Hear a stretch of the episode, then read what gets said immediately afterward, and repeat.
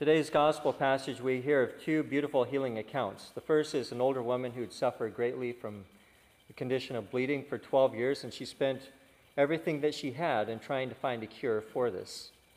The second is a young girl the age of 12 who is on her deathbed. And there are several very important similarities between these two healing accounts in the gospel today. The first is the importance of faith. Faith is very important. To the older woman, Jesus says, Daughter, your faith has made you well. Go in peace. And to the father of the, of the girl who's on her deathbed, Jesus says, Do not fear, only believe. Another important similarity is the aspect of, of risk and desire in these healings. The older woman, she obviously had a desire to be healed. She spent everything that she had on, on trying to find a cure, as the gospel writer uh, tells us. And she's taking a great risk in being in that crowd because of her condition. She was thought to be unclean. So it's a risk for her to just even be there. She's probably disguising her looks so that nobody recognizes her. And Jairus, the father of this girl, he's taking a risk too. He's taking a big chance because he's a synagogue official. And already the, by this time in the gospel, uh, already by the time by this time in the public ministry of Jesus, some of the, uh, the, the, the Jewish officials they're asking questions. You know, who is this man named Jesus? And is he going to pose a threat to our rule? Is he going to pose our, a threat to our teaching, to our authority? What's he all about? And so Jairus, as a synagogue official, it's really, he's really taking a big chance here. He's, he's really taking a big risk by asking Jesus to heal his daughter. A third, and a very important similarity between these two healing accounts, is that people were discouraging these people from being healed. The woman, as I said, she shouldn't have even been there in that crowd. She was considered unclean. If somebody found out that, that she had a condition of bleeding and that she wasn't clean, you know, they would have called her out of the crowd. They said, Why aren't you wearing your mask? If you don't have your vaccine, get out of here. You shouldn't be in our midst. Get out. You're not clean. You're not safe to be around.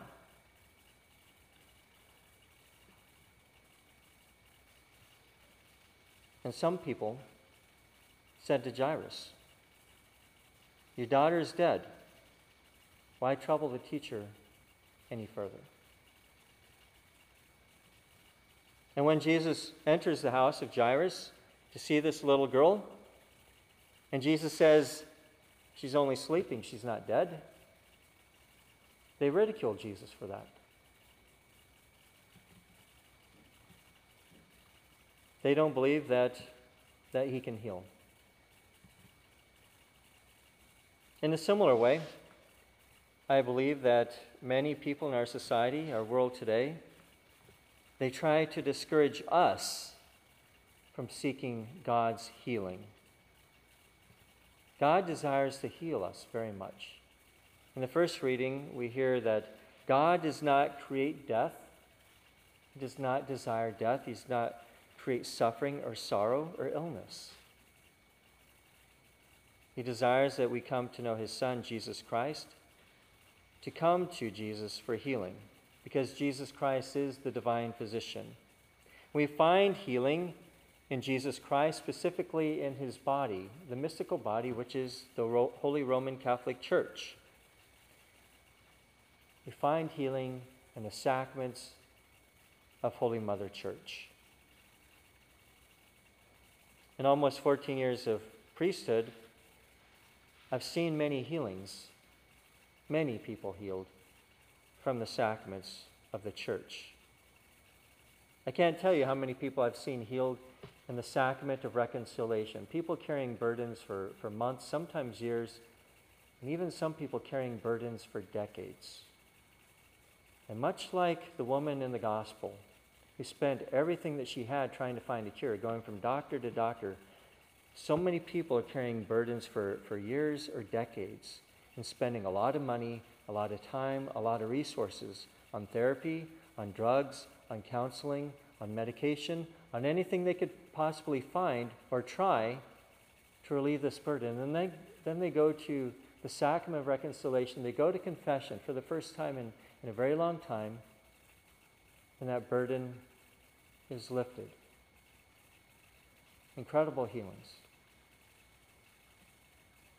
I've also seen it in the sacrament of the anointing of the sick. That's the second sacrament of healing.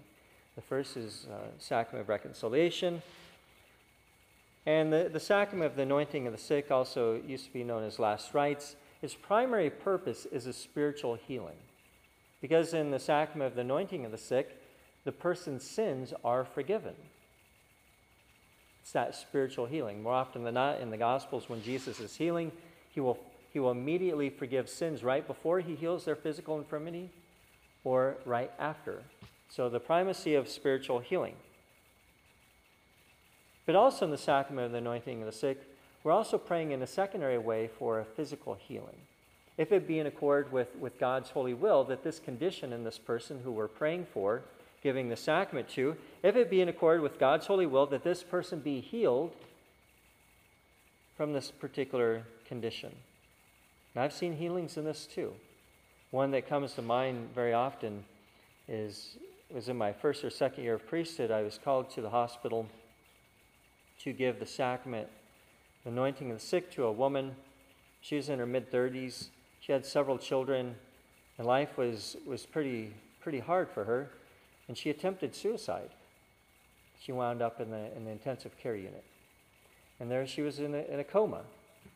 I went to visit her. I gave her the sacrament of the anointing of the sick, visited with her family for a little bit, and then I left. The following day, and keep in mind, she'd been in a coma, coma for several days. So the following day, I called uh, her family to see how she was doing, and uh, her father answered the phone, and, and he said, Father, 30 minutes after you left, she woke up. And they discharged her from the hospital that night. Her family and the medical staff were expecting her to die. And she walks out of the hospital later that night right after being anointed. That's just one of many, many physical healings that I've witnessed in giving the, the sacrament of the anointing of the sick to somebody. So those are the two sacraments of, of healing, but the, but the Eucharist, which is the primary sacrament, it's the sacrament through which the other six sacraments derive their efficacy, their, their beauty, and their power. The Holy Eucharist, it's a healing sacrament too. You know, we're not just when we receive the Eucharist, we're not just touching the, the, the clothes of Jesus, but we're, we're receiving the fullness of Jesus Christ, the divine physician, into us. And so the Eucharist itself is healing. Yet, like in the two healing accounts in the Gospel, which we just heard, many people will attempt to discourage us from seeking the divine physician, Jesus Christ, in the sacraments of his church for healing. They're going to try to tell us that there is no real power in the sacraments. There's no efficacy in the sacraments. They're just signs or superficial symbols, something the priest says or does to make us try to feel good. But there's nothing really there. That's what the world wants you to believe. And it's a lie. During my first deployment to Afghanistan, I remember going on a mission up into the Pesh Valley, which is a very beautiful part in eastern Afghanistan, but it's also very dangerous. And when I was up there, it was the real deal. It was the Wild West. And um, the mission was to celebrate Mass at four combat outposts that day um, as the vehicle convoy went from outpost to outpost. So as we approached the first outpost, the vehicle stops right outside the gate, and we're waiting out there for about four or five minutes. And the vehicle commander looks back at me. He says, Hey, Chaplain, we're, we're waiting here because uh, they're taking sniper fire in, inside the combat outpost, and uh, we're just going to wait it out. I said, Okay, that's fine. And so we, we eventually went in, and um, we waited a couple more minutes once we got inside the walls, and, and he looked back again. He said, Hey, Chaplain, we haven't found the sniper yet. They're still shooting. but uh, here's what's going to happen we're going to lower the door of the vehicle, and you're going to run out as fast as you can into the bunker. I said, Okay. I ran pretty fast. So got into the bunker and uh, met the leaders of the combat outpost. And this place, it's, it's only a couple acres. It's very, small. And normally the religious services would have been in a, uh, in a place where they ate their meals. But we couldn't make it there because you had to go from, uh, there was no cover uh, and concealment uh, between the, the bunker where we were and this, uh, this particular building. So we decided to have Mass in the aid station, in the medical tent, the medical area. And of course, there's no dedicated altar. There's not even, a, there's not even table space for me in there. And so I used a litter, a stretcher for the altar. And as I was setting up Mass, uh, six young men, um, really dirty in, in body armor, carrying their weapons, came into Mass. They were just out outside moments earlier looking for the sniper, trying to uh, incapacitate this, this guy shooting at us. And I remember uh, in celebrating this Mass, um, while we were celebrating this Mass, uh, some of the other soldiers at, in the outpost, they were trying to uh, kill this sniper with 50 caliber machine gun fire. And uh, I just remember hearing that throughout the Mass. And and so now, whenever I hear a baby crying at Mass, I, I, I almost always try to thank the mother after Mass for bringing their crying child. And I'll tell the mother, it's the, the crying of your child is, is sweet music to my ears at Holy Mass. I'd rather hear your child cry than a machine gun anytime. A very important lesson for us, by the way. The Mass continued, we finished, and then the, uh, the six soldiers, they departed and tried to go off and, uh, and incapacitate the snipers. Then we went to the other uh, outposts and celebrated Mass um, three or four, uh, yeah, three more times that day. After that mission, went back to my headquarters and I told one of our officers in the headquarters what had happened, and um, he wasn't too thrilled about it. And this guy was Catholic, and um, he said, "Chaplain, you shouldn't have even been celebrating Mass." He said, "You shouldn't have been trying to do that. They had better things to do." You know what you were trying to do? It wasn't really important. It was just a big distraction for them. This guy was Catholic. And I was trying to explain to him the power and the efficacy of the sacraments and how these soldiers had not seen a priest in three months. I was the first priest they saw in three months. And this guy still said, well, it's, they have better things to do. Well, three months later, I went back up into the Pesh Valley and the, that was the first time they'd seen a priest since my previous visit, three months earlier, and this time was on Christmas Eve.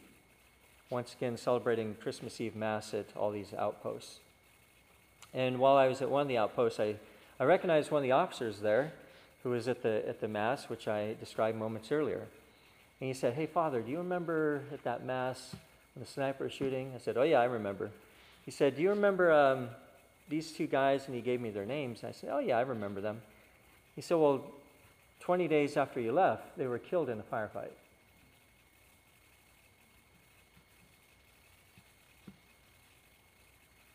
So that Mass was the last time they heard the gospel of Jesus Christ proclaimed by a minister of Holy Mother Church. That Mass was the last opportunity they had to receive the body and blood, soul, and divinity of the divine physician, Jesus Christ Himself. At that Mass, Thank goodness they were not deterred by their, by their uh, other soldiers, by their, by their friends, from going to that Mass. Thank goodness they took time out of their day, no matter how busy it was, to go to Mass, to encounter Jesus, the divine physician. Thank goodness I didn't listen to people who said, oh, it's just a distraction. You're just wasting their time. These are things that happen not just 11 years ago in Afghanistan, but they happen here now. 16 months ago, in this local diocese, churches locked, people told, you can't receive Holy Communion, you can't have your confession heard because it's not safe. It's not safe to go into the church. It's not safe to see the priest.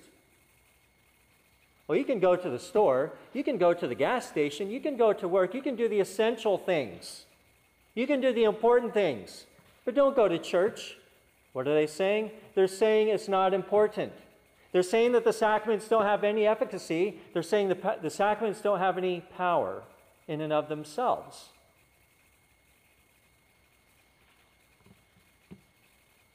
And it happened two months ago. I was visiting a Catholic patient in a Catholic hospital, trying to give that person Catholic sacraments. Keep in mind, this is a, a Catholic hospital in the local area. I went up to the, to the floor, and the charge nurse informed me I could not enter the room because this person had COVID. I said, That's why I want to see the person, to give them the sacrament of the sick, to help them heal. She said, Well, I'm sorry, sir, but you just can't do that. They're not allowed any visitors. I said, I'm a Catholic priest in a Catholic hospital to see a Catholic patient to give Catholic sacraments to, and you're not going to let me? And they, she said, Exactly. Sir, you, you have to leave. You can't see this person. The staff at this Catholic hospital doesn't believe in the power, the efficacy of the divine physician, Jesus Christ, and the sacraments. This is at a Catholic hospital. And they don't believe. You would think that this is a once in a lifetime event, and it's not. It happened again last week to another priest. Denied access at our local hospital here. People don't believe in the power that Jesus can heal in the sacraments. They don't think it's essential. They don't think it's important. They don't think that you need it. The world wants us to doubt that the sacraments of the church have any real power to heal us. The world wants you to doubt that God desires to heal you, that God can heal you. The world is saying to you, Your daughter is dead. Why trouble the teacher any further? The world is saying that our faith is not that important. Don't believe the world because it's lying to you. So, some very important questions tonight. The first is Do I believe that God desires to heal me? Do I believe that Jesus Christ, the divine physician, can heal me in the sacraments of the church? Do I have faith, as we heard about in those two healings in the gospel? Do I have faith that God will heal me? And do I believe that there is real power in the sacraments, especially in the Eucharist? And am I willing to take a risk to be healed? Am I willing to go to the priest and say, Father, please hear my confession? My life is a mess. And I need an encounter with the divine physician, Jesus Christ. I need him to forgive my sins.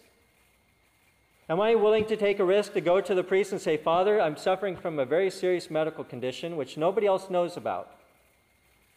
And I would very much like to receive the sacrament of the anointing of the sick.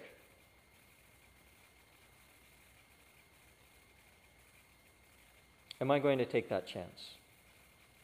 And do I truly desire to be healed?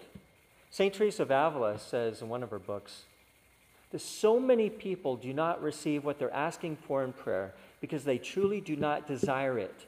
They may think they do, they may be asking for it, but they don't truly desire it from the bottom of their heart. And because of that, their heart is not prepared to receive it, and God does not grant it at that time. So, do I truly desire to be healed by God? The woman we heard about in the gospel, she's pushing her way through the crowd. She's pushing her way through the crowd, a crowd she shouldn't even be in, a crowd that, that could turn on her at any moment, just so she can touch the clothes of Jesus. Just touch his clothes. But in Holy Communion, we're not just touching the clothes of our Lord, we're receiving the fullness of the divine physician into us body, blood, soul, and divinity. And as I mentioned a couple weeks ago, so often I'll look down the, the communion line when I'm distributing Holy Communion, and I'll look into the eyes of people, I'll look into the expressions, and they're somewhere else. mentally. It's like I'm in the elementary school lunch line. They have no idea who or, or what they're about to receive. They have no idea that they're approaching the divine physician, the same divine physician who healed these two people 2,000 years ago. A divine physician who desires to heal you.